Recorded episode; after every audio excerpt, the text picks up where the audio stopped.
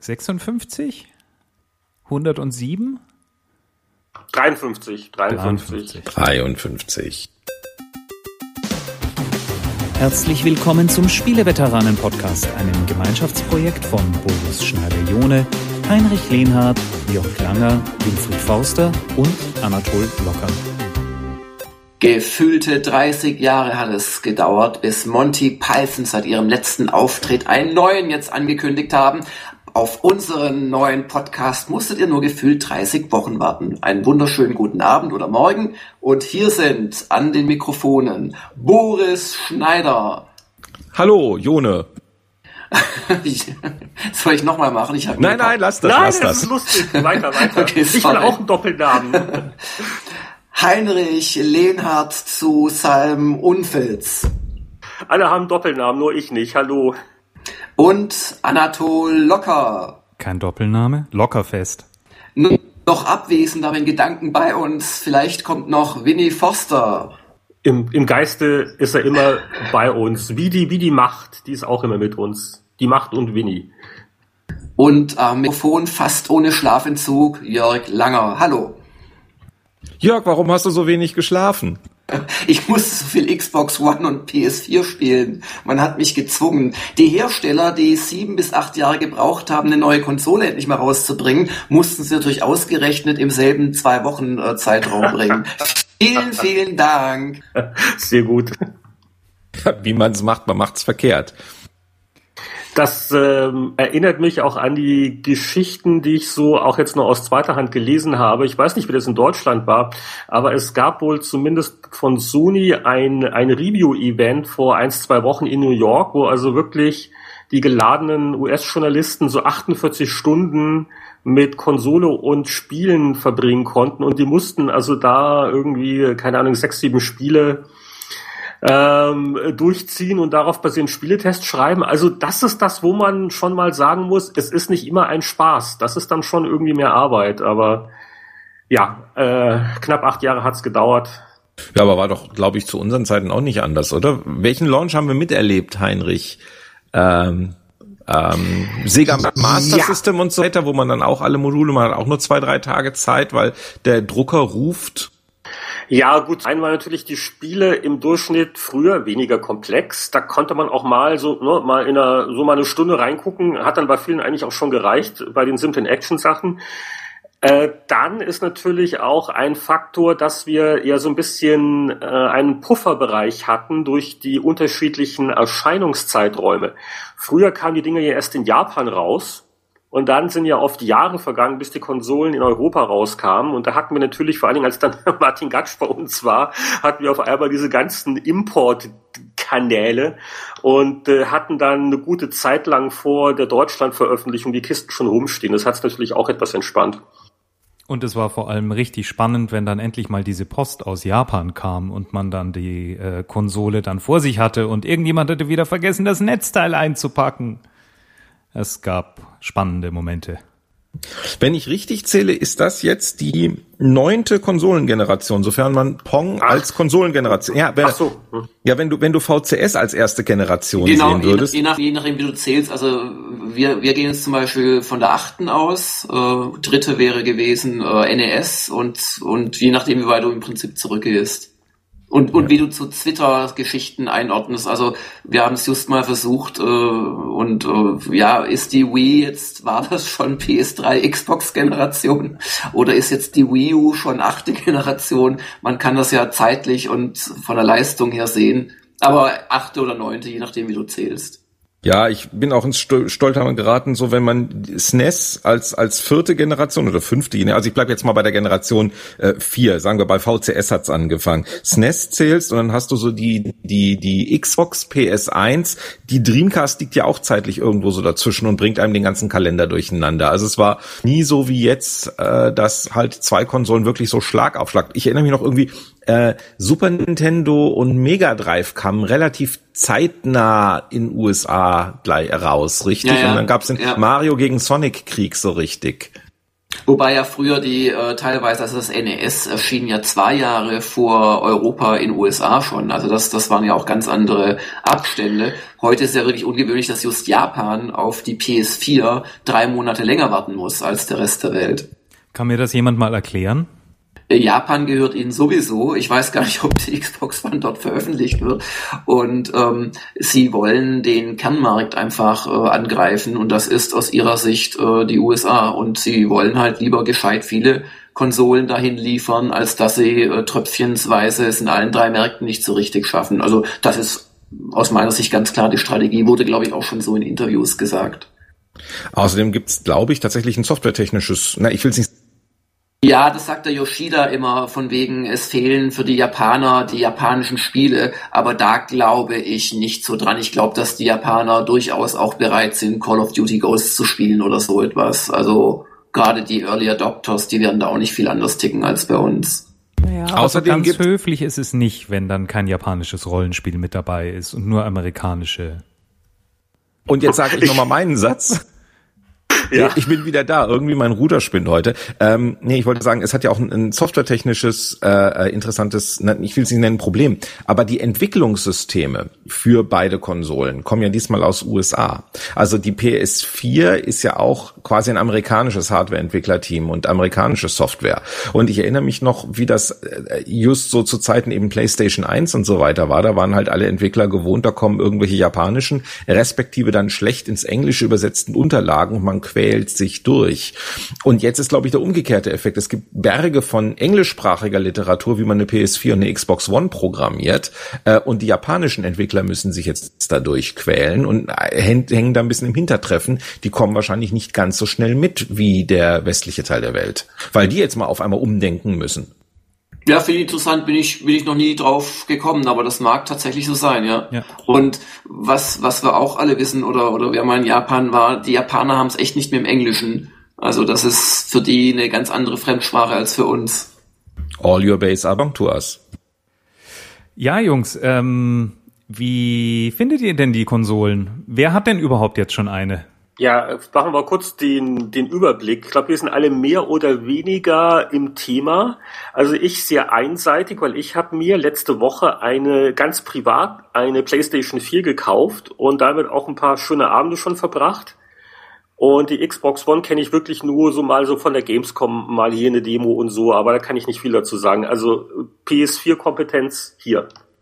Und bei mir ist es Xbox One Kompetenz. Ähm, jetzt äh, klar, logisch, ich bin davor belastet aus meiner Vergangenheit. Kleiner Disclaimer für die Leute, die jetzt erst einschalten. Ich habe mal für Xbox gearbeitet. Ich bin immer noch bei Microsoft. Ich mache jetzt Windows. Ich arbeite nicht für Xbox. Ich habe auch keine schöne weiße Konsole. Fragen mich Leute, kriegst du auch so eine weiße Konsole? Nein, ich arbeite nicht für Xbox. Microsoft hat 90.000 Mitarbeiter und 90.000 weiße Konsolen haben sie dann auch nicht produziert. Ähm, also ich habe mir auch heute, ist, wir nehmen diesen Podcast auf am 22. Heute brachte der UPS-Mann meine Xbox One-Konsole, so wie sie leibt und lebt, Day One, mit viel von allem drum und dran. Aber ich hatte das Glück und ab heute kann ich drüber reden, dass ich schon einige Wochen schon eine zu Hause stehen hatte im Rahmen eines Beta-Tests, wo Microsoft mit Mitarbeitern alles Mögliche durchgetestet hat, ob es funktioniert. Und deswegen habe ich da ganz gut Erfahrung, was da auf dem Gerät geht und nicht. Ich wollte jetzt gerade fragen, ob ihr auch Kinect getestet habt, aber das spare ich mir jetzt noch ein bisschen auf. Oh ja, ich habe viel Kinect getestet, Jörg. das wird ein lustiger Podcast heute. Okay, dann grätsche ich schnell dazwischen. Ähm, ich habe die Xbox, ähm, eine Leihkonsole von Microsoft zu Hause, an der ich auch schon einige Stunden verbracht habe und dasselbe gilt ab heute auch für die PS4. Das heißt, ich habe beide Konsolen zumindestens mal angetestet, bin aber auch noch nicht jetzt so rasend tief drin, dass ich sagen könnte, ich habe alle Starttitel durch, war allerdings dann natürlich auch auf den entsprechenden Events. Also ich denke, ich habe einen ganz guten Überblick auch. Und wer wahrscheinlich am tiefsten drin ist, ist Jörg. Sehe ich das richtig? Ja, vielleicht. Also ich, ich, ich habe aber auch jetzt mit der PS4 nicht so viel Zeit verbracht bislang, aber wir haben halt auch natürlich eine dastehen und äh, ich habe jetzt mittlerweile doch mehr Zeit mit der Xbox verbracht habe auch zwei wirklich lange Videos gemacht. Äh, gestern, nee, heute ist es veröffentlicht worden, 16 Titel angespielt, alle kommentiert, quasi 16 Mini-SDKs am Stück und bin noch ein bisschen wahnsinnig davon. Aber ähm, äh, ich, ich, ich glaube, ich kann was zu beiden Konsolen sagen, ja, okay. wenn das nötig wäre. Heinrich, ähm, du hast ja, glaube ich, einen relativ ausführlichen Test bei Gamers Global darüber gemacht, der ähm, so, der jetzt weit über das Unboxing rausging. Ähm, was stört dich denn außer den blauen Fingern bei der PlayStation 4?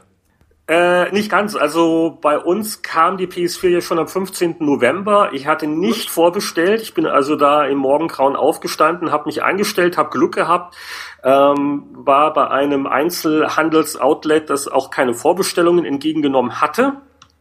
Das heißt, die 30 oder was Konsolen, die sie hatten, die wurden frei verkauft und äh, war also da in einer erfreulich kurzen Schlange mit lauter friedlichen, wohlerzogenen, in keinster Weise gewaltbereiten Kanadiern. Also das war alles sehr harmonisch und das Wetter war auch okay. Und äh, dadurch war ich in der Lage, schon ein bisschen mit der PlayStation 4 rumzuspielen, rein privat. Und habe auch als letzten Abenden, also ich, ich spiele gerade richtig Killzone durch. Äh, man soll es nicht glauben auf meine alten Tage. Ich habe also wirklich Spaß an dem System. Ähm, was mich gestört hat, war, glaube ich, eigentlich die Frage, ähm, ja, die Kleinigkeiten halt. Also diese, dieser Taschenlampeneffekt beim Controller, der, was doch sehr intensiv ist, was wahrscheinlich auch der Akkulaufzeit nicht hilft. Und äh, also je nachdem, wie man sitzt, kann das schon mal reflektieren ein bisschen. Es ist kein Killer, aber das sind so Kleinigkeiten, wo ich mich frage, warum kann man das nicht zumindest abdimmen und, und was soll das überhaupt? Also so. Der ähm, spricht ja auch der Controller, oder? Ja, das ist da, oh, das ist wieder was Positives. Das ist ganz cool. Das hätte ich vielleicht. Ja, für die Laufzeit. Du könntest dann auch noch was über die Akkulaufzeit noch so abschließend sagen. Ähm, hallo Winnie übrigens. Äh, hallo. Hallo Winnie. Akkulaufzeiten, hallo Winnie. Ich, ich, ich kann nichts seriös sagen, es kommt mir kürzer vor, aber ich, ich, ich neige immer wieder zum Zwischenaufladen oder was da jetzt auch geht, wenn du die Konsole nicht ganz abschaltest, sondern quasi in, in den Standby-Betrieb, also so eine Art Schlafmodus versetzt. Dabei laufen weiterhin Downloads im Hintergrund und der Controller wird geladen. Und das mache ich öfters. Also ich, ich habe es noch nicht gehabt, dass ich den Controller wirklich jetzt leer gespielt habe, weil ich zum Zwischenaufladen neige. Das kommt daher, wenn man ein Android-Smartphone hat, wie ich, dann nutzt man jede Gelegenheit während des Tages, das Ding immer wieder mal aufzutanken, weil die Batterien nicht so dolle sind. Ähm, Heini, was hast du denn dazu gekauft zur PS4? An Zubehör? Ähm, äh, nichts, weil man braucht ja nicht viel. Also das einzige Zubehör, das man sich kaufen könnte, wäre jetzt vielleicht noch eine äh, die die iCamera. Die ist ja bei der PS4 nicht dabei. Aber ansonsten, ein Controller reicht mir im Moment und es ist ja eigentlich alles dabei. Vor allen Dingen, was dabei ist, ist äh, so ein Monat, ähm, wie heißt das, PS Plus, also der, der Bezahlservice.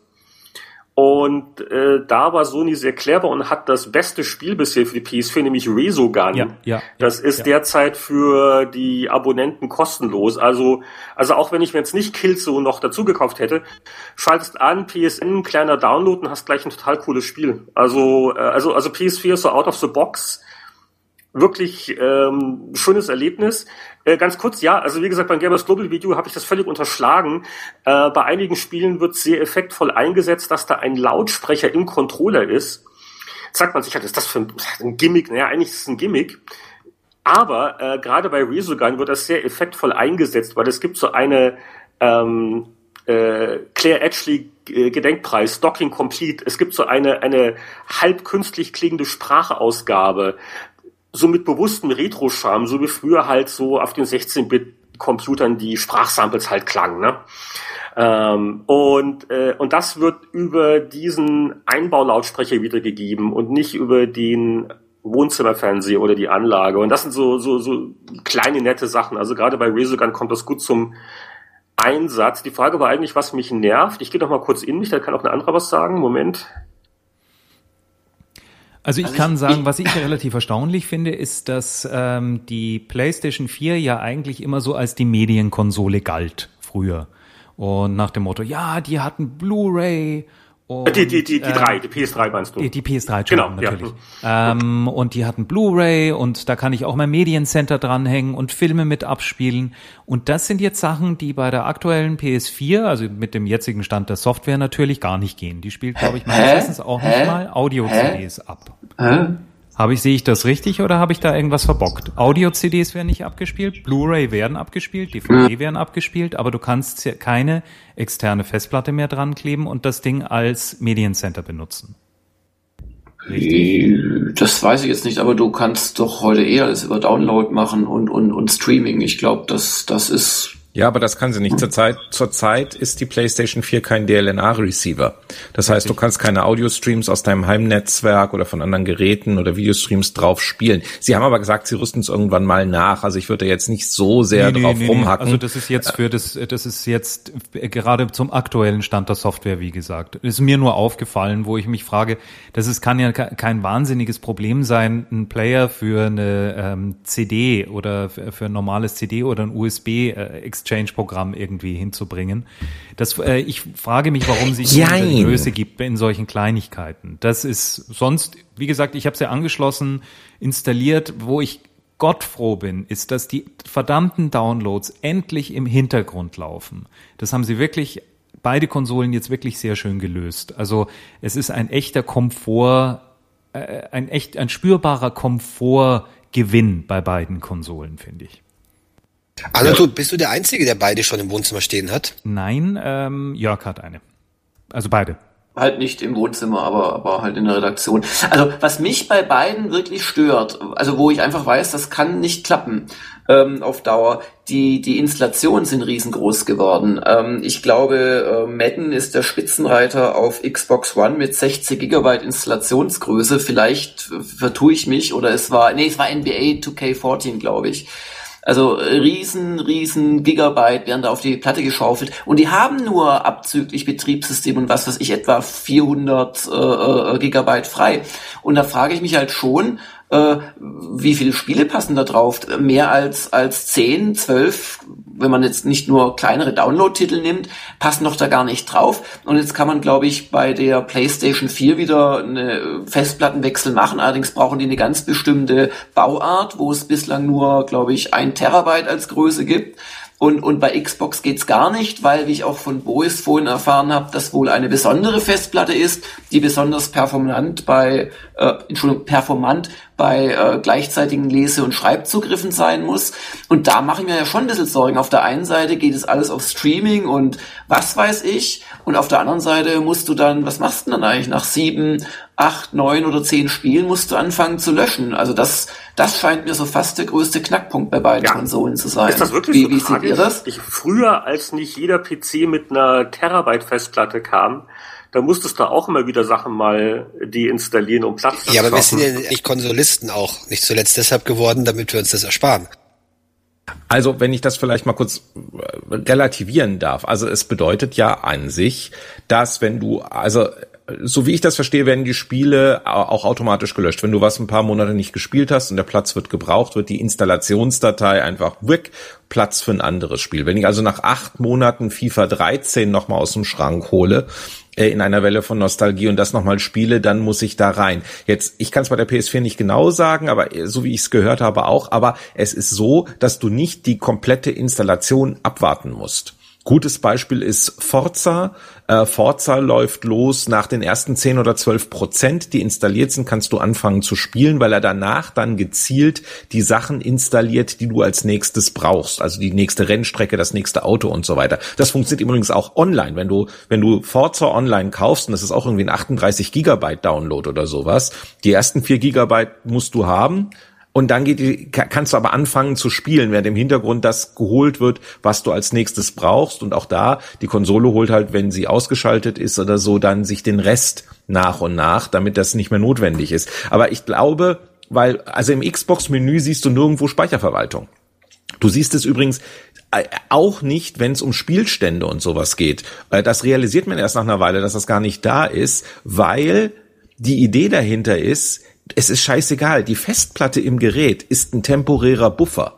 Die Bits hast du entweder auf einer Disk oder sie liegen auf dem Server und deine Spielstände werden sowieso alle grundsätzlich automatisch in die Cloud synchronisiert. Das heißt, wenn ich jetzt, äh, äh das war heute so, ich habe heute meine neue Xbox ausgepackt, ich habe sie dahingestellt, Ich habe mein, mein Kennwort eingegeben, äh, mein, mein Gamertag quasi aktiviert, also ein Microsoft-Konto und zack, meine Spiele, die ich auf der ersten Konsole hatte, waren alle da. Alle Spielstände sind da. Ich habe mich um nichts kümmern müssen. Das war wirklich so, so äh, diese Zauberei, die man dann, dann eigentlich fast schon erwartet. Ähm, äh, einmalige Anmeldung, du hast alles. Wenn ich zu Jörg in die Redaktion fahre jetzt und ich log mich bei seiner Konsole einmalig ein und dann kann ich sofort naja, Downloadgeschwindigkeiten halt, aber kürzere, kleinere Spielen und meine Spielstände sind einfach da. Und wenn ich weggehe von der Konsole und eine Weile nicht mehr da bin, wird das alles auch automatisch wieder gelöscht. Also äh, die, die Spiele sind an meine Person, an mein Konto gebunden, gebunden und wandern mit mir mit. Und ich glaube, das wird eine sehr interessante Sache werden in Zukunft. Äh, dieses, äh, äh, dieses Mitnehmen von Inhalten, egal wo ich bin, dass ich dann eben nicht darauf angewiesen bin, dass ich meine Konsole immer dabei habe, noch so wie, wie zu alten Zeiten. Und dass insbesondere es völlig egal ist, ob Jörg die Disk hat oder nicht. Selbst wenn ich bei mir das Spiel mal von Disk installiert habe, Streaming-Variante bei Jörg auf dem, auf dem Ding spielen, wenn ich die Disk vergessen habe. Aber ich, ich, ich sehe ganz deutlich, das ist, das ist nicht meine Welt. Also ich, ich, ich habe schon Probleme mit iTunes, dass iTunes nicht, wie ich das gewohnt bin, aus einem bestimmten Musikordner sich die Musik holt, sondern sich einfach alles zusammensucht. Und ich habe aber keine Ahnung, wo das dann physisch liegt und so weiter. Ich habe ehrlich gesagt ein bisschen ein Problem damit, wenn, wenn, wenn mir das Gerät zu viel abnehmen möchte. Also wie du sagst, klingt's gut, bis auf den kleinen Umstand eben der Downloadgeschwindigkeit weil das ist natürlich dann äh, doch starken Schwankungen unterworfen. Und ich habe es bei der Xbox One doch jetzt mehrfach erlebt in den letzten Tagen, dass ich teilweise innerhalb von einem Programm auf das Nachladen von, von irgendwelchen Polygonfiguren warten muss, bis ein Menü dann, was war's denn hier, Killer Instinct, dann den Gegner dargestellt hat oder auch, ähm, dass, dass wenn ich einen Clip aufgenommen habe, ich warten muss, bis der mit der Cloud synchronisiert ist, bevor er mir angezeigt wird. Also ja, also hört sich gut an, aber ich glaube, so ähm, in der in der Praxis wird es da durchaus noch hakeln. Aber also, Jörg, hast du jetzt Killer Instinct aus der Cloud gespielt oder von der DVD? Äh, das habe ich als Download-Titel gespielt. Das gibt's nicht auf Disk. Ah, okay. Kommt auch nicht, Boris? Kommt auch nicht auf Disk. Also es gibt so eine Limited Edition von Killer Instinct in USA zu kaufen mit einer schönen Packung, mit noch Pins drin und so weiter und so fort. Und was du drin hast, ist ein QR-Code, den du vor die Kinect-Kamera hältst und dann wird das Spiel runtergeladen. Es gibt keine Disk. Ah, alles klar, okay. Ja, aber da geht's, ähm, da wird's wohl hingehen, oder? Also dis digitale Distribution. Also ich sage jetzt mal was sehr Gemeines. Äh, ich bewege mich ja jetzt auch mit einem äh, mit einem äh, Sohn, äh, der jetzt so ins Teenageralter kommt, wieder in diese Welt hinein, wie diese Jugend von heute tickt. Äh, und so eines dieser faszinierenden Dinge ist, ähm, dass ich jetzt erst kapiere, dass für manche Kids YouTube eine Radiostation ist. Entweder mit Let's Play oder mit Musik. Also da geht's gar nicht darum, ob man Musik irgendwie raubkopieren kann, ob man MP3-Dateien hat. Da ist, da, die sind schon so weit, dass sie sagen, ich brauche überhaupt keine Dateien mehr. Wenn ich was Bestimmtes hören will, dann gebe ich den Begriff auf YouTube ein und ich hör's. Ja, genau, meine Tochter auch, klar also die, äh, die, es gibt, da wächst gerade eine äh, Generation ran, die sind noch so viel weiter weg von dem Besitzen von physischen Dingen, wie wir es schon sind, wo wir uns, wo wir hier uns gerade so an Downloads gewöhnen. Und dann habe ich wenigstens die Bits und die kann ich auf einen USB-Stick kopieren. Aber die Bits sind noch bei mir. Aber die nächste Generation ist schon, was für Bits? Ja, ja. Unser, unser eins war schon, unser eins war schon ganz äh, beglückt, wenn mal ein äh, Spielmodul rauskam mit einer eingebauten Batterie, um den Spielstand zu speichern lokal. Das war noch das war noch Hightech. Chaka. Vor allem das Dumme ist, dass diese Batterien langsam den Geist aufgeben. Also mehr als 15 oder 20 Jahre schaffen sie dann doch nicht. Also ich weiß nicht, wie es euch geht. Ich habe bei beiden Konsolen jetzt das erste Mal ein bisschen angespielt, mal die ersten 10, 15 Stunden damit verbracht und die fühlen sich beide, finde ich, sehr gut an. Was mir zum Beispiel total gut gefällt, ist die Sprachsteuerung von Kinect. Wir reden jetzt nicht über NSA und eventuell abgreifen und so, ähm, die Sprachsteuerung fand ich zum Beispiel wahnsinnig gut. Die, hat, die war funktioniert auf den Punkt. Ich habe bei beiden Konsolen... Kann ich nicht, kann ich nicht bestätigen, sorry. Kannst du nicht bestätigen? Nee, überhaupt nicht. bei mir wenn ich, wenn ich andocken sage und ich mache wirklich kein schwäbisches Nuscheln mit Fleiß oder sowas, ähm, dann wird wahlweise andocken, abdocken oder ausschalten verstanden. Ich weiß nicht warum, aber also ist ein Beispiel. Okay. Hast du das Setup laufen lassen für Kinect? Ja, klar. Hast du die Lautsprecherboxen richtig aufgedreht vorher? Ich weiß nicht, ob ich sie richtig aufgedreht habe, aber es wird ja meistens gesagt, wenn gar keine Hintergrundgeräusche sind. Also ich rede eher vom Menü, als dass ich es mitten im Spiel haben möchte oder so. Okay, also, also ist echt ja, das seltsam. Wir, äh, der Tuning-Tipp ist bei, bei, ja. beim Kinect-Setup die, die Lautstärke der Lautsprecherboxen wirklich richtig aufdrehen. Ähm, also weil, weil ich habe auch, ich habe am Anfang gedacht, ich hätte ein Problem, weil ich immer Xbox aufnehmen gerufen habe und dann hat er gesagt, ich kann nicht auflegen in Skype, weil äh, ist ja gar kein Anruf gerade, äh, bis ich dann gemerkt habe, das heißt nicht aufnehmen, sondern aufzeichnen und äh, Xbox aufzeichnen geht wunderbar, immer, jedes Mal. Mitten in welchem Spiel geschehen ich auch bin, das Biest hört mich. Also ich hatte auch ähm, einige Bing-Suchen gemacht, die durchaus ein bisschen komplexer waren, um äh, das System einfach mal zu fordern und es funktionierte bei mir tadellos. Aber ähm, guter Tipp, danke Boris. Das ist ähm, sicher was, was man dann nochmal ausprobieren sollte. Ich weiß nicht, wie es euch geht. Ich tue mir wahnsinnig schwer, jetzt bereits eine, ein Fazit zu ziehen oder zu sagen, ich würde die demjenigen diese und jene Konsole empfehlen. Sie sind sich auch sehr ähnlich. Also. Absolut bei, bei ähm, 1.0 oder gefühlt manchmal 0.9. Ähm, die Starttitel sind relativ ähnlich. Ich habe auch noch nicht so das Gefühl, dass die äh, Konsolenspiele, die jetzt gerade draußen sind, die Starttitel so sind, dass sie das abbilden, was die Konsolen wirklich mal können werden. Natürlich nicht. Ja, das erwartet, glaube ich, auch keiner. Es hm. ist eher schade, finde ich, dass ein paar wirklich spannende Entwicklungen sich einfach verschieben oder überhaupt erst fürs nächste Jahr gedacht sind. Ja. Und also ich, ich muss auch sagen, vom Launch-Portfolio her, also ich möchte es nicht einzelne Titel nennen, aber da gibt es keinen, der mich dazu bringen würde, eine Konsole zu kaufen, wirklich keinen einzigen. Und ähm, ich finde die Konsolen an sich sehr interessant. Also ich finde, man, man merkt wirklich, was da passiert ist. Ich finde bei beiden auch so Details lustig. Also dass man zum Beispiel, und das funktioniert tadellos bei der, bei der Xbox One, halt seinen Fernseher wirklich mit den reflektierten Infrarotstrahlen von, von Kinect äh, laut oder leise oder überhaupt einschalten kann. Das sind einfach nette Sachen. Ähm, aber, aber von der Software her muss ich echt sagen, also nee, da reißt mich noch nicht so richtig vom Hocker. Wobei ich mal umgekehrt sagen muss, ich glaube, da sind wir jetzt alle irgendwie ein bisschen verwöhnt. Ähm, ich glaube, dass bei beiden das Launch-Line-Up besser ist als, nehmen wir so PlayStation 2, da gab es große First-Party-Titel wie Fanta, wie hieß das, Fanta Vision? Dieses äh, Ach, der Feuerwerkssimulator und so weiter. Also du hast ja jetzt, äh, äh, äh, also ich, ich kann wenig sehen, dass es jetzt auf einmal nicht Core-Titel geben würde, beispielsweise bei beiden Konsolen. Nö, nö, ein paar der und wichtigsten so, also, Core-Titel wie, wie Ghosts und Battlefield gibt's bereits, Assassin's Creed gibt's bereits, Nee, das nicht. Es sind halt eine Handvoll bislang, aber, aber das sind schon gute Titel. Nur halt, ich habe aus meiner Sicht einfach geredet und klar, da bin ich natürlich verwöhnt, aber ich kenne die Dinger schon alle seit einem Monat so in etwa. Also ich äh, finde die Software-Launch-Ups äh, gut, sind natürlich nicht doll, vollkommen richtig. Also zum Launch hast du nie die Spiele, die wirklich äh, eine Hardware ausreizen. Äh, es gibt ein paar wirklich solide Third-Party-Titel, die übersieht man jetzt gerne, weil die ja auch für die alte Generation draußen sind. Ja, Assassin's Creed ist doch ordentlich.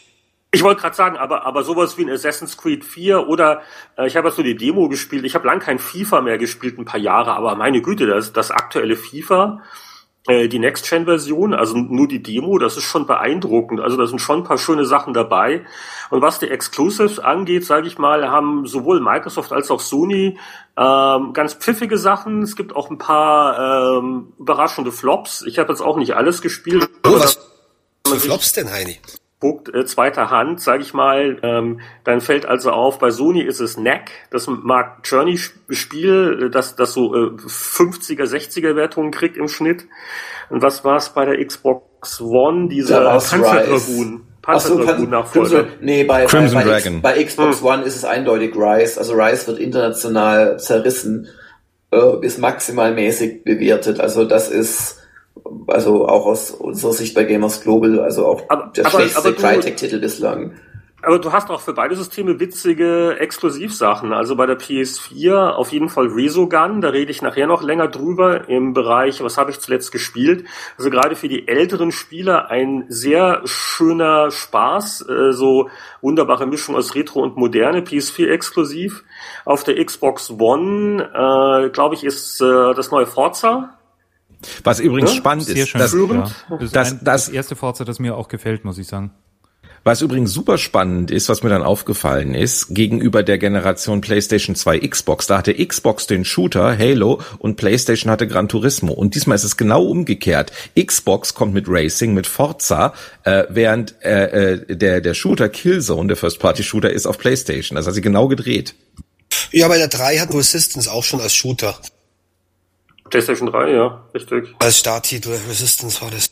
Und, okay. und, die, und das Kopfschütteln natürlich wieder. Warum, ich weiß nicht, ob das jemand eine Runde beantworten kann, warum launcht Microsoft eine neue Xbox nicht immer mit einem neuen Halo? Und bei Sony Uncharted 4 haben sie jetzt mal angekündigt, dass das irgendwann kommt. Das muss doch ein Launch-Titel für eine neue Konsole sein. Ja, oder äh, was ich auch nicht ganz verstehe, Gran Turismo 6?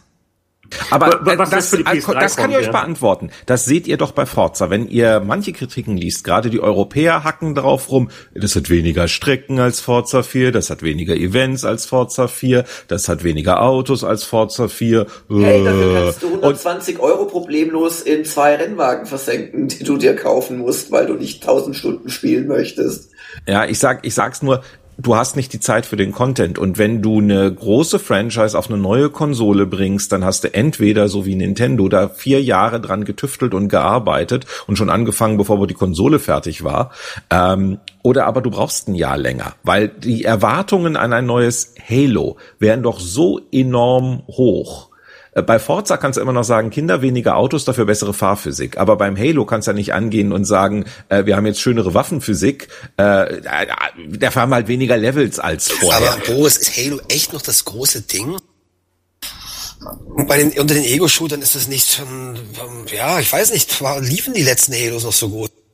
Nimm es beispielhaft. Ich gehe jetzt nicht über Halo, aber das ist dasselbe Problem hast du bei bei Sony mit dem Gran Turismo, wo die auch entsprechend äh, äh, äh gesetzt haben und wo die auch gesagt haben, dann machen wir lieber noch eine ganz schicke PS3-Version, ähm, wo wir noch mal alles rausholen, statt auf PS4 zu setzen. Und ihr wisst, wie wie lang Polyphonie dann immer dann. Das würde ja auch erst in zwei Jahren kommen, selbst wenn es mal als Launch-Titel vor zwei Jahren geplant gewesen wäre. Was mich halt wurmt, ist das Peggle 2 war angekündigt für Xbox One als Day One Titel und ist jetzt im Dezember gerutscht. Das war der einzige Grund, warum ich mir die gekauft habe. Du, du, du, du warst kurz davor, deine Vorbestellung zu stornieren, gibst äh, du? Ja, war kurz davor, aber dann dachte ich, nein, ich muss jetzt äh, eine dabei haben. Ja, aber was wirklich spannend ist, äh, wie gesagt, ist ähm, auch also äh, wie die Konsolen Trends aufnehmen und was sich an der Hardware tut. Eine Spielekonsole, so vierte, fünfte Generation, NES, SNES, konnte Spiele abspielen. Äh, die neuen Konsolen, wir können jetzt über Multimedia-Fähigkeiten rauf und runter reden. Nur beide sind so gebaut, dass sie Multitasking können, dass sie bestimmte Dinge können. Äh, äh Sony setzt massiv auf das Sharing also, dass ich den Spielinhalt als Video gleich in die Welt pusten kann mit Livestreaming. Äh, bei der Xbox One funktioniert das über diese Game Clips, die ich jederzeit aufnehmen kann ähm, ähm, während des laufenden Spiels. Also, äh, äh, das ist ja wirklich, äh, man muss es ein paar Mal gemacht haben, um erst die Tragweite zu kapieren, was es ist. Egal, was ich spiele, egal, was ich auf der Konsole mache, ich kann jederzeit brüllen während des Spiels Xbox aufzeichnen und die letzten 30 Sekunden landen als Videoclip auf meiner Festplatte und später kann ich mir das dann in Ruhe angucken.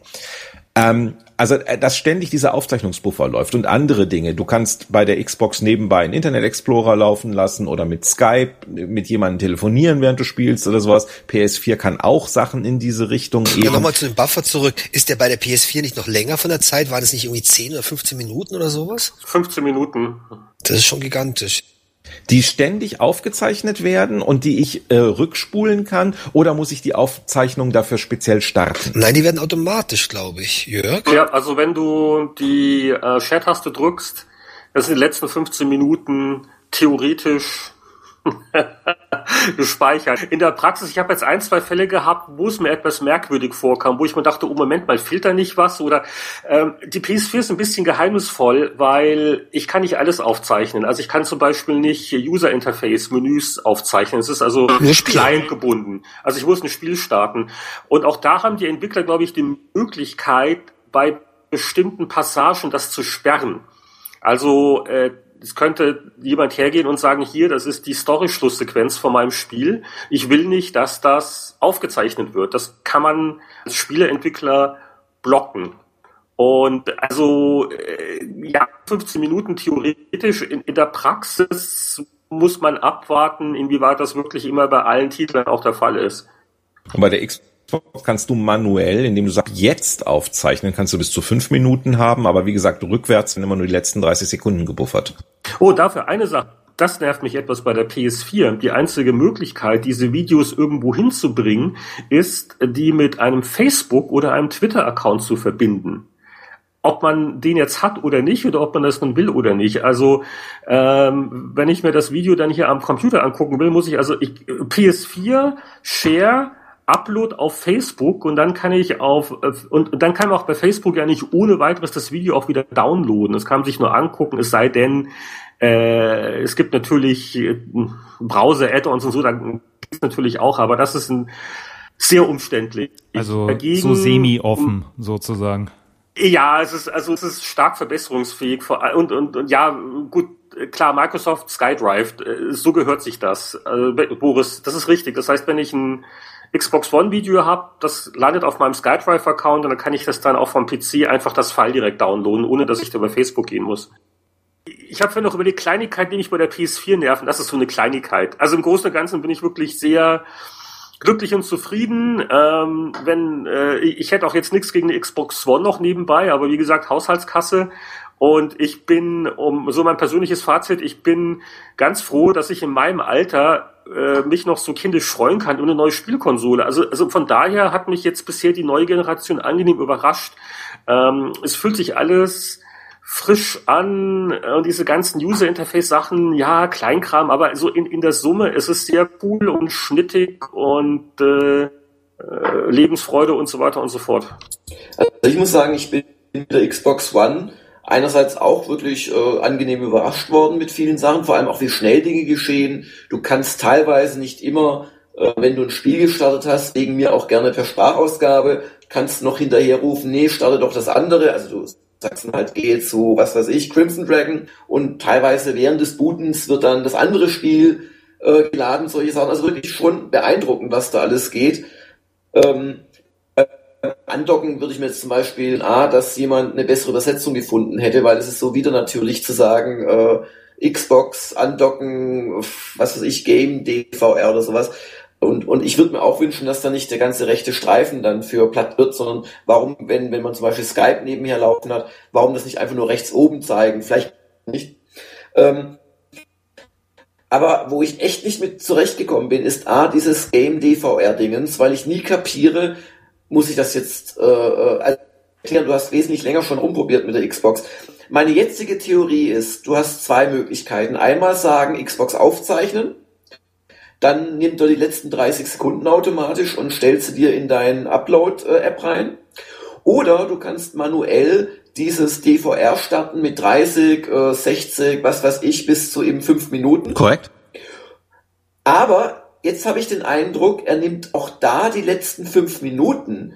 Oder startet er die 5 Minuten dann? Oder füllt er dann, wenn du noch nicht 4 Minuten gespielt hast in dem Spiel, füllt er dann auf oder wenn du beendest und du hast nicht die fünf Minuten voll gespielt, nimmt er dann, also nehmen wir an, du willst fünf Minuten aufnehmen, du startest es von Hand, du spielst vier Minuten und gehst dann manuell auf Beenden, nimmt er dann noch eine Minute von weiter vorne mit dazu. Also ich bin einfach verwirrt. Für mich ist das komplett intransparent, aber du kannst mich jetzt erleuchten.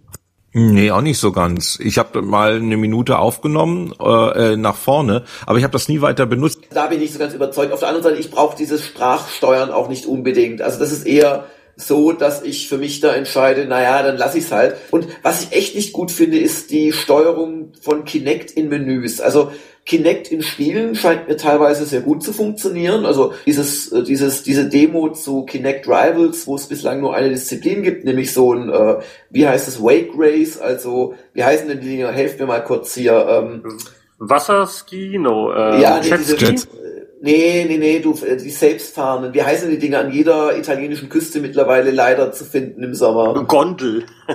Nein, das war Venedig und sie gehen unter, weil Frachter vorbeifahren egal, äh, Motor, Motor, Motor, Boat. Mo Mo was weiß ich. Motorboat. Da funktioniert es wunderbar, äh, aber, aber in den Menüs ist mir, ist mir das, das viel zu verzögert und zu langsam. Und wenn ich dann auf einem Icon bin, das ich drücken soll, beim Drücken verrutscht mir meistens dann die Hand offensichtlich, weil ich die nicht genau in der räumlichen Achse bewege, wie Kinect das gerne hätte. Also da ist mir zu viel, man kann das sicherlich lernen, aber da ist mir zu viel, ich muss mich an die Maschine erstmal gewöhnen, als dass ich das wirklich freiwillig nutzen würde. Und auch da muss ich sagen, Mai, ja, ich muss es ja nicht nutzen, ich kann ja immer mit dem Gamepad, man kann ja auch dankenswerterweise ganz ohne Kinect. Ähm, uns dann halt nur für so Kleinigkeiten nutzen, wie bei FIFA eben auswechseln, was weiß ich, äh, Ribery rufen oder so. Das, das scheint dann zu klappen. Oh, aber, cool. aber ich, ich, also ich, mich macht Kinect einfach weder bei der Gestik noch bei der Sprachsteuerung an. Und ich find's ehrlich gesagt schlechter, als ich es erwarten würde. Und, und das ist so ein bisschen für mich die Enttäuschung bei der Xbox One. Okay, äh, also ich würde dringend empfehlen, dass ihr euch nochmal eine zweite Kinect besorgt, weil also ich ich kann das nicht teilen. Also ich gebe zu, diese Gestensteuerung, also mit der mit der Hand wieder Menüs auswählen im Hauptmenü, ist jetzt nicht so präzise, aber bei mir funktioniert die Sprachsteuerung zum Beispiel so gut, dass ich wirklich wahnsinnig viele Sachen mit der Sprachsteuerung mache. Ich komme manchmal mit der Sprachsteuerung schneller als mit dem Controller. Umgekehrt, mir gefällt persönlich das mit dem Sachen anpinnen nach links und durch die Abliste scrollen und so weiter gefällt mir gar nicht, während ich einfach sage, Xbox gehe zu Skype. Das ist schneller als den Controller. Es geht mit jedem Spiel, das du installiert hast und so weiter. Du kannst einfach sagen, Xbox geh dahin. Äh, also Sachen, wirklich, Xbox, bing mir alle Filme mit, äh, mit Brad Pitt. Und dann kriegst du die Liste aller Filme mit Brad Pitt. Und dann sagst du World War Z und dann sagst du, den, den gibt's gerade auf Amazon Love Film und den gibt's gerade auf Xbox Video. Wo willst du denn gucken? Du kannst die komplette Steuerung mit Sprache machen. Und das funktioniert tatsächlich. Das hat bei äh, beim ersten Kinect nicht so dolle äh, funktioniert ständig, aber hier das erste Mal, wo ich Sprachsteuerung äh, tatsächlich benutze. Hat auch eine Zeit gedauert, weil ich auch am Anfang gedacht habe, Sprachsteuerung, Quatsch, mach ich alles mit dem Controller.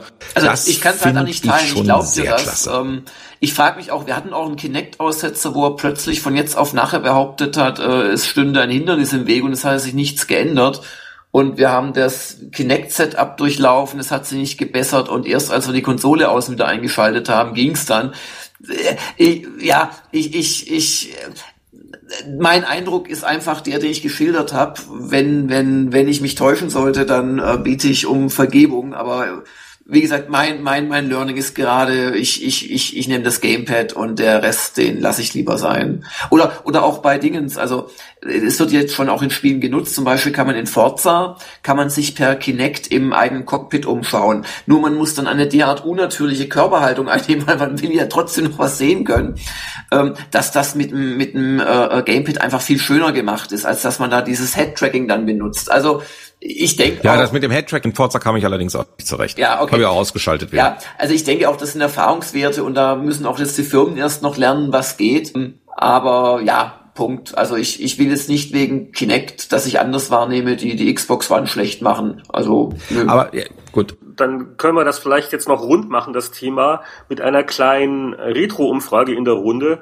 Jetzt haben wir sehr viel über die beiden neuen Konsolen gesprochen und über Erfahrungswerte. Was äh, gefällt euch denn noch ein, wenn ihr euch erinnert, so ein Konsolen- oder Heimcomputer-Launch, den ihr früher miterlebt habt? Was äh, hat euch da am meisten emotionell bewegt oder äh, wo habt ihr noch die schönsten Erinnerungen dran, an welches System, als das rauskam? Fangen wir gleich mit Winnie an. Die schönste Erinnerung an einen Konsolenlaunch war die Frage, oder? Habe ich dich richtig verstanden? ja, ja. Ah, knifflig. Also Super Nintendo war oder Super Famicom, ich glaube 1990 war auf jeden Fall ein guter Launch. Kam ja ein neues Mario mit und ich glaube äh, Pilot Wings war ein Starttitel. Das waren eben, wenn man es jetzt vergleicht mit dem heutigen Launch, hatten halt die äh, am 90er Launch wesentlich weniger Spiele. Auch gerade bei Nintendo. Wir haben auf jeden Fall jetzt mehr, äh, mehr Spiele. Aber Nintendo hat sich halt dann auch gerade damals auch Mühe gegeben, dann wirklich ein, zwei Sachen am Start zu haben, die ganz neu waren. Und sowohl das Mario als auch das Pilot Wings waren zurzeit sehr verschiedene Titel, aber absolut neuartig. Also es war auf jeden Fall ein sehr interessanter Launch, auch im Vergleich zum Mega Drive ein paar Monate oder ein Jährchen davor, der recht enttäuschend war. Wenn ich jetzt weit überlege, PlayStation war natürlich ein super Launch. Ähm, 94 in Japan mit Ridge Racer war fantastisch. Viel mehr haben die nicht gebraucht. Die PlayStation hatte damals tatsächlich sehr viele Spiele, also fast schon wie heute. Also ich glaube, da waren in Japan in den ersten Wochen 20 Spiele draußen. Aber Ridge Racer hat eigentlich alleine gelangt, hat alles weggeblasen. Das war auf jeden Fall ein starker Launch und da im Vergleich zu Sega Saturn wesentlich stärker. Also die Sega Launch, das habe ich relativ schwach in Erinnerung. Ich müsste mal bei Dreamcast überlegen, das war, glaube ich, recht ähnlich. Dreamcast kam mit Godzilla. Nein, die ganzen Sega-Launches, also von Mega Drive angefangen, über Saturn bis zum Dreamcast, waren enttäuschend.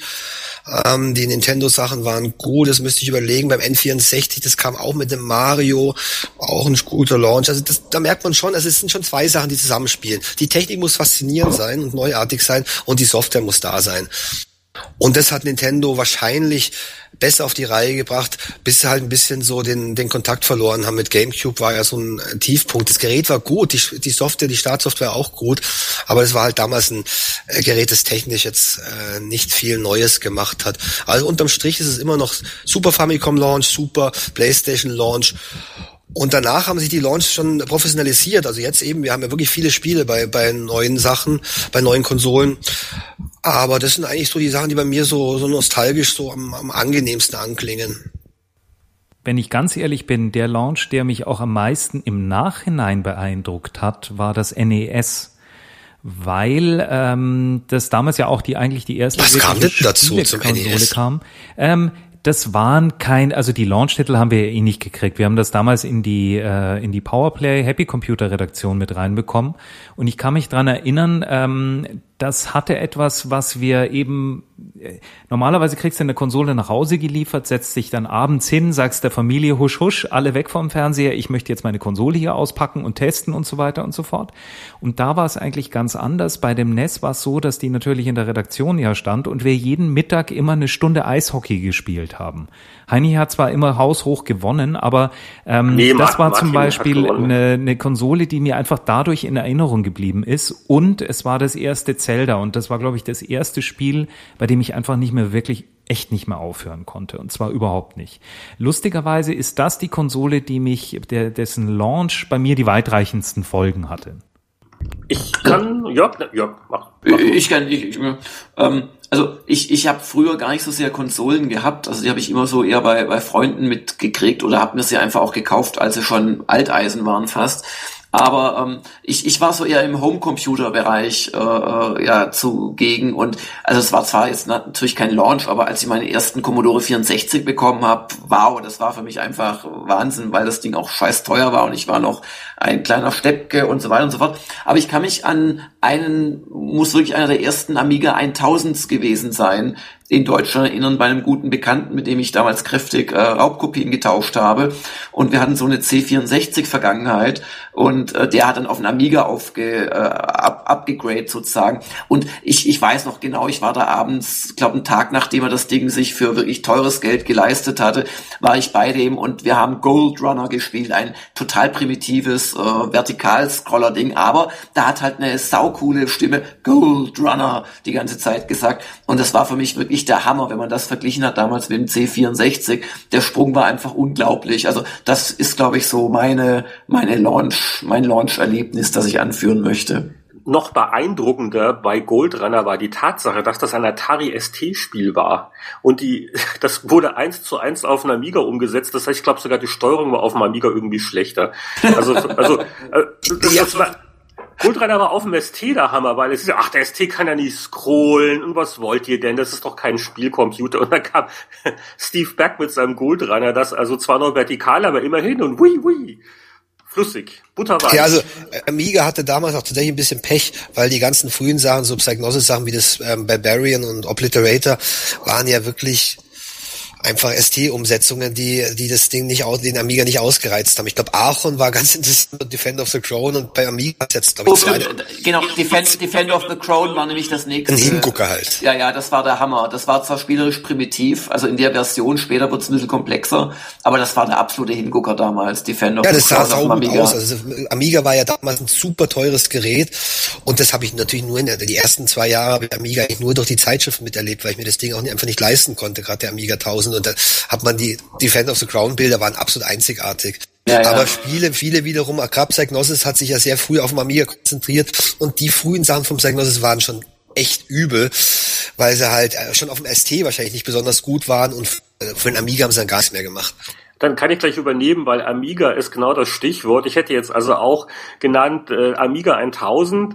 Äh, wir haben ja damals als Redakteure, glaube ich, Prozente bei Commodore gekriegt, aber das war trotzdem noch sehr viel Geld, sich einen Amiga 1000 zu kaufen. Und äh, den wollte ich im Prinzip als Spielkonsole zu Hause haben. Ähm, jetzt gab es ja nicht wirklich viele gute Amiga-Spiele am Anfang. Allerdings, der eine oder andere erinnert sich noch, Marble Madness das war damals der heiße Spielautomat und Electronic Arts hatte eine wirklich gute Amiga-Umsetzung veröffentlicht und das war so die Killer-App für ein Amiga eine ganze Zeit lang. Und da kamen noch andere Sachen, da kam noch Shanghai und wie sie alle hießen. Boris kann sich auch noch gut dran erinnern. Aber also, also Marble Madness, Amiga 1000, das äh, war eine sehr schöne Kombination.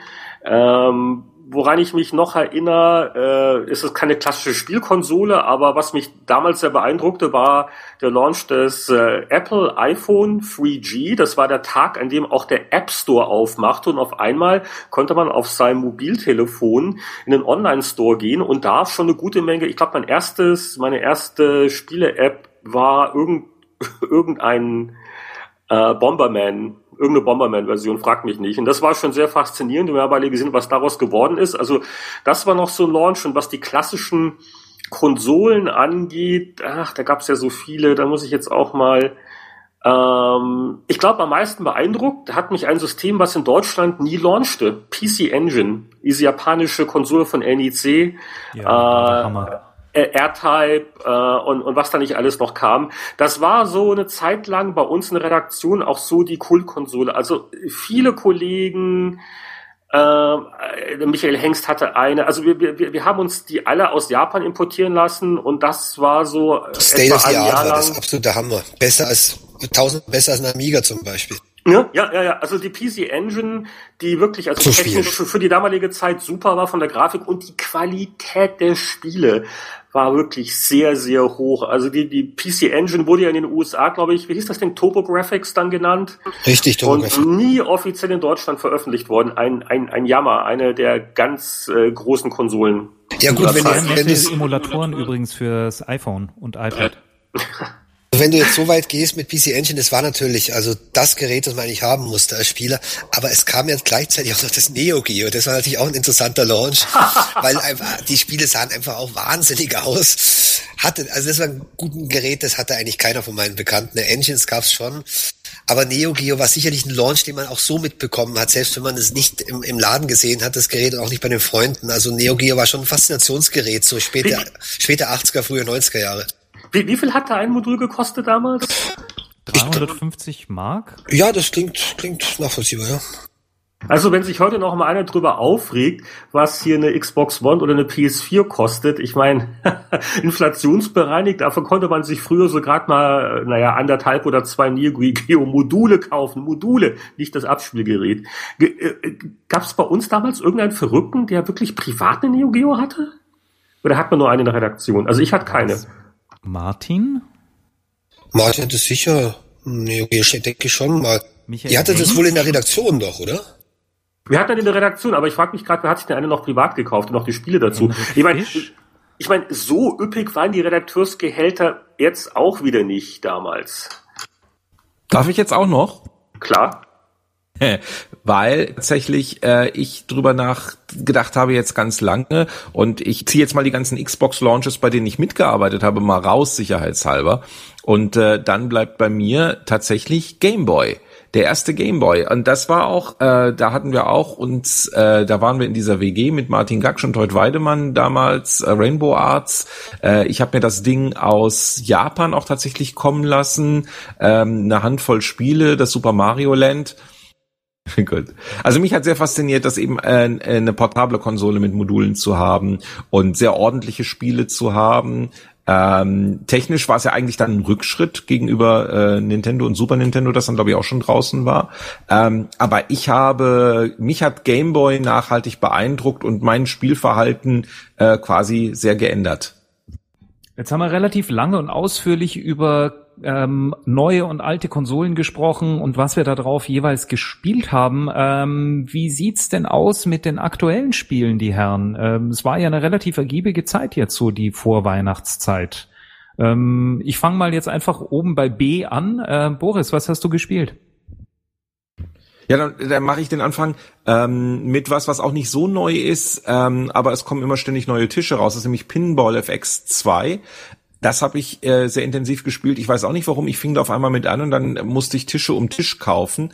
Äh, jetzt die neuen Star Wars Tische, die ganz spannend sind. Der Darth Vader Tisch beispielsweise macht mir einen großen, großen Spaß. Und ähm, natürlich prompt, nachdem ich alles zusammengekauft hatte an DLC, also an äh, Pinball-Tischen, was ich dann haben wollte, ging das Ding jetzt gerade eben noch in das Humble Bundle rein, wo man äh, ähm, äh, für einen wohltätigen Zweck die Tische sehr preiswert kaufen kann. Äh, aber ich bin jetzt ganz gut gut versorgt. Also Pinball und natürlich äh, jede Menge Xbox One so nebenbei, aber das äh, läuft jetzt hier mal außer Konkurrenz. Ja, dann äh, schmeiße ich gleich mein Spiel rein. Das ist Resogun für die PlayStation 4. Das ist so eine moderne Neuinterpretation der Defender-Spielidee mit einer Prise Gradius Nemesis, aber es spielt sich sehr cool und eigenständig. Also viel Retro-Flair. Die, das Spielfeld ist quasi ein Zylinder. Es gibt noch so einen Wölbungseffekt, der wiederum an den Turm bei Nebulus erinnert. Also die Älteren unter uns, wenn die das anspielen, die werden da viele Inspirationsquellen wiedererkennen. Äh, und es ist das perfekte kleine Arcade-Spiel. Highscore-Jagd macht riesig Spaß. Gut abgestimmte Schwierigkeitsgrade. Und äh, auch wenn es im ersten Moment so ein bisschen retro aussieht, äh, die Menge an äh, Sachen, die rumschwirren und was alles da explodiert, ich glaube, das ganze Ding ist mit Voxeln programmiert, also quasi 3D-Pixel. Ähm, es, es ist ein bisschen komisch, wenn man sagt, also das beste Launchspiel für die PS4 ist so ein kleiner Indie-Flair-Download-Titel, aber für mich ist es wirklich Resogun. Und wer übrigens eine äh, PlayStation 3 oder eine Vita hat, äh, dem sei in dem Zusammenhang nochmal äh, Super Stardust empfohlen. Das ist vom selben Entwicklerteam und das ist ein ähnlich spaßiger, moderner Neuinterpretationsversuch von, naja, Asteroids und eins, zwei anderen klassischen Arcade-Spielen, aber sehr zeitgenössisch und technisch sehr kompetent. Der nächste. Ja, also ich habe in den letzten Wochen äh, recht viel gespielt, unter anderem wegen den neuen äh, Konsolen. Ähm, ich habe zum Beispiel ein Video jetzt für die Xbox äh, One gemacht mit 16 Spielen angespielt, darunter so typische Jörg Langer Genres wie NBA Live und NBA 2K14, ähm, wo ich mich echt erstmal reinfuchsen musste, bis da mal ein Korb gelungen ist. Also da habe ich sehr viel gemacht, aber ist auch in der äh, gebotenen Kürze der Zeit. Ähm, was mir wirklich Spaß gemacht hat, war eine Rückkehr ja in die 80er letzten Endes mit Battle Worlds Chronos. Das ist von einem kleinen Entwickler, der sonst Adventures macht, nämlich King Arts. Ähm, ein deutscher Entwickler natürlich, ähm, ist das quasi so ein Remake dieser alten Hexfeld-Runden-Taktik-Idee, wo man mit relativ futuristischen Einheiten, rote gegen blaue, äh, in verschiedenen riesengroßen Maps agiert und es sind eigentlich nur 13 Missionen im, im Solo-Part, aber die sind echt, also da kann man stundenlang in der Regel dran spielen. Der Computergegner ist auch stark, die Grafik ist nett, ein bisschen blöd ist die Story, die wird so textbasiert erzählt und reißt nicht vom Hocker. Aber die wahre äh, Stärke von Battle Worlds Chronos ist natürlich der Multiplayer-Modus. Und ich habe tatsächlich mich auch während des Tests noch mit einem alten Kumpel getroffen, mit dem ich in den 80ern immer Battle Isle 1 und 2 gespielt habe, ich glaube vor allem 1 und habe das mit dem dann wieder gespielt und das war wirklich also Rückkehr in die alten Zeiten im modernen Gewand und gerade Multiplayer äh, mäßig kommen dann halt die Stärken, so die Einheiten, Zusammenhänge und so kleine Tricks, die man machen kann beim Erobern von Gebäuden und so weiter, kommen da voll zur Geltung. Also das kann ich sehr empfehlen. Ja, und eins muss ich dann doch auch noch nennen, denn äh, immer wenn ein Retro-Gamer-Heft zu Ende geht, das machen wir ja bei Gamers Global für den Heise Verlag, ähm, dann, dann mache ich für das ED-Foto so ein Authentizitätsbeweisfoto, also äh, Jörg Langer mit Konsole unterm Arm. Und in aller Regel spiele ich dann natürlich auch dann ein Spiel oder auch zwei auf der Konsole zumindest an. Und dieses Mal war es ein SNES e mit Super Mario World. Und ich muss wirklich sagen, wir haben im selben Heft auch so einen Vergleich, äh, ja so die neuen Konsolen, also PS4, der Xbox One und so weiter gegen eben dritte Generation NES und so weiter. Also trotz, keine Ahnung, tausendfacher Rechenkapazität äh, machen natürlich die modernen Spiele eher nicht tausendmal so viel Spaß. Man könnte sogar sagen, sie machen vielleicht nicht ganz so viel Spaß, weil äh, Spielspaß, das, das sehe ich dann in solchen Momenten ganz deutlich. Spielspaß hängt nicht an Grafik. Spielspaß hängt an flüssigem Gameplay, an dem Flow, an den Herausforderungen, an den Belohnungen. Und ähm, also das ist für mich immer ganz große Klasse, dann in die alten Zeiten da zurückzugehen. Ähm, und, und wo wir gerade bei Retro Gamer sind, so viel Eigenwerbung oder wie auch immer Schleichwerbung sei erlaubt. Also das Heft ist jetzt nächste Woche draußen und ähm, wird wieder auch einige der Spieleveteranen äh, enthalten als Kontributoren und besonders hervorheben äh, möchte ich da den Made in Japan von Winnie, der da wirklich also hunderte, wenn nicht tausende von Spielen und Archiven und alten Magazinen durchstöbert hat für diesen Artikel, ähm, der mir ganz besonders gefällt im Heft. Ähm, ich grätsch mal rein. Ich habe gespielt ähm, neben The Wolf Among Us, das ich auch sehr empfehlen kann, weil es eine schöne Story hat, das Zelda Oracle of Seasons und Zelda Oracle of Ages, zwei uralte Game Boy Adventure, also richtig schöne Cartridges, zwei Zelda-Titel, die bei Capcom erschienen sind, allerdings ähm, bei Nintendo selber entwickelt wurden oder zumindestens von dem Nintendo-Team, keine Ahnung, was da wieder für Lizenzdeals abgegangen sind. Wie du es auch drehst, sind ähm, zwei Downloads für den Nintendo 3DS und ich muss sagen, ich habe mich köstlich amüsiert. Es ist ähm, sehr, sehr retro natürlich. Allein die Grafik ist schon wieder zum Quietschen. Ähm, auch die, die Sounds, da ist nicht viel geboten, aber irgendwie von der Spielbarkeit her ist es wieder ein wahnsinnig schönes und angenehmes, ganz klassisches Zelda. Kostet, glaube ich, vier oder fünf Euro und man hat richtig Laune dran. Also das kann ich diesen Monat empfehlen. Jetzt wäre eigentlich Winnie dran, aber Winnie hat den Server leider verlassen. Ähm, wir haben heute ein wenig Serverprobleme. So, ich glaube, wir haben auch jetzt lang genug auf Winnie gewartet. Das wird wohl nichts mehr. Server down, bevor es die anderen Veteranen auch noch erwischt, verabschieden wir uns ganz unauffällig. Vielen Dank für eure Aufmerksamkeit und die Runde sagt Tschüss oder hat jemand noch letzte Worte? Tschüss. Tschüss.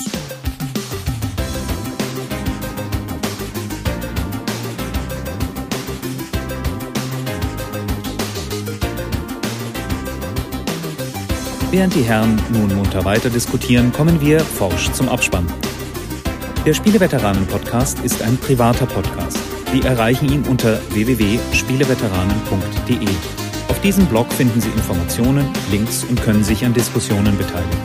Wir wünschen Ihnen viel Spaß. Bis zum nächsten Mal.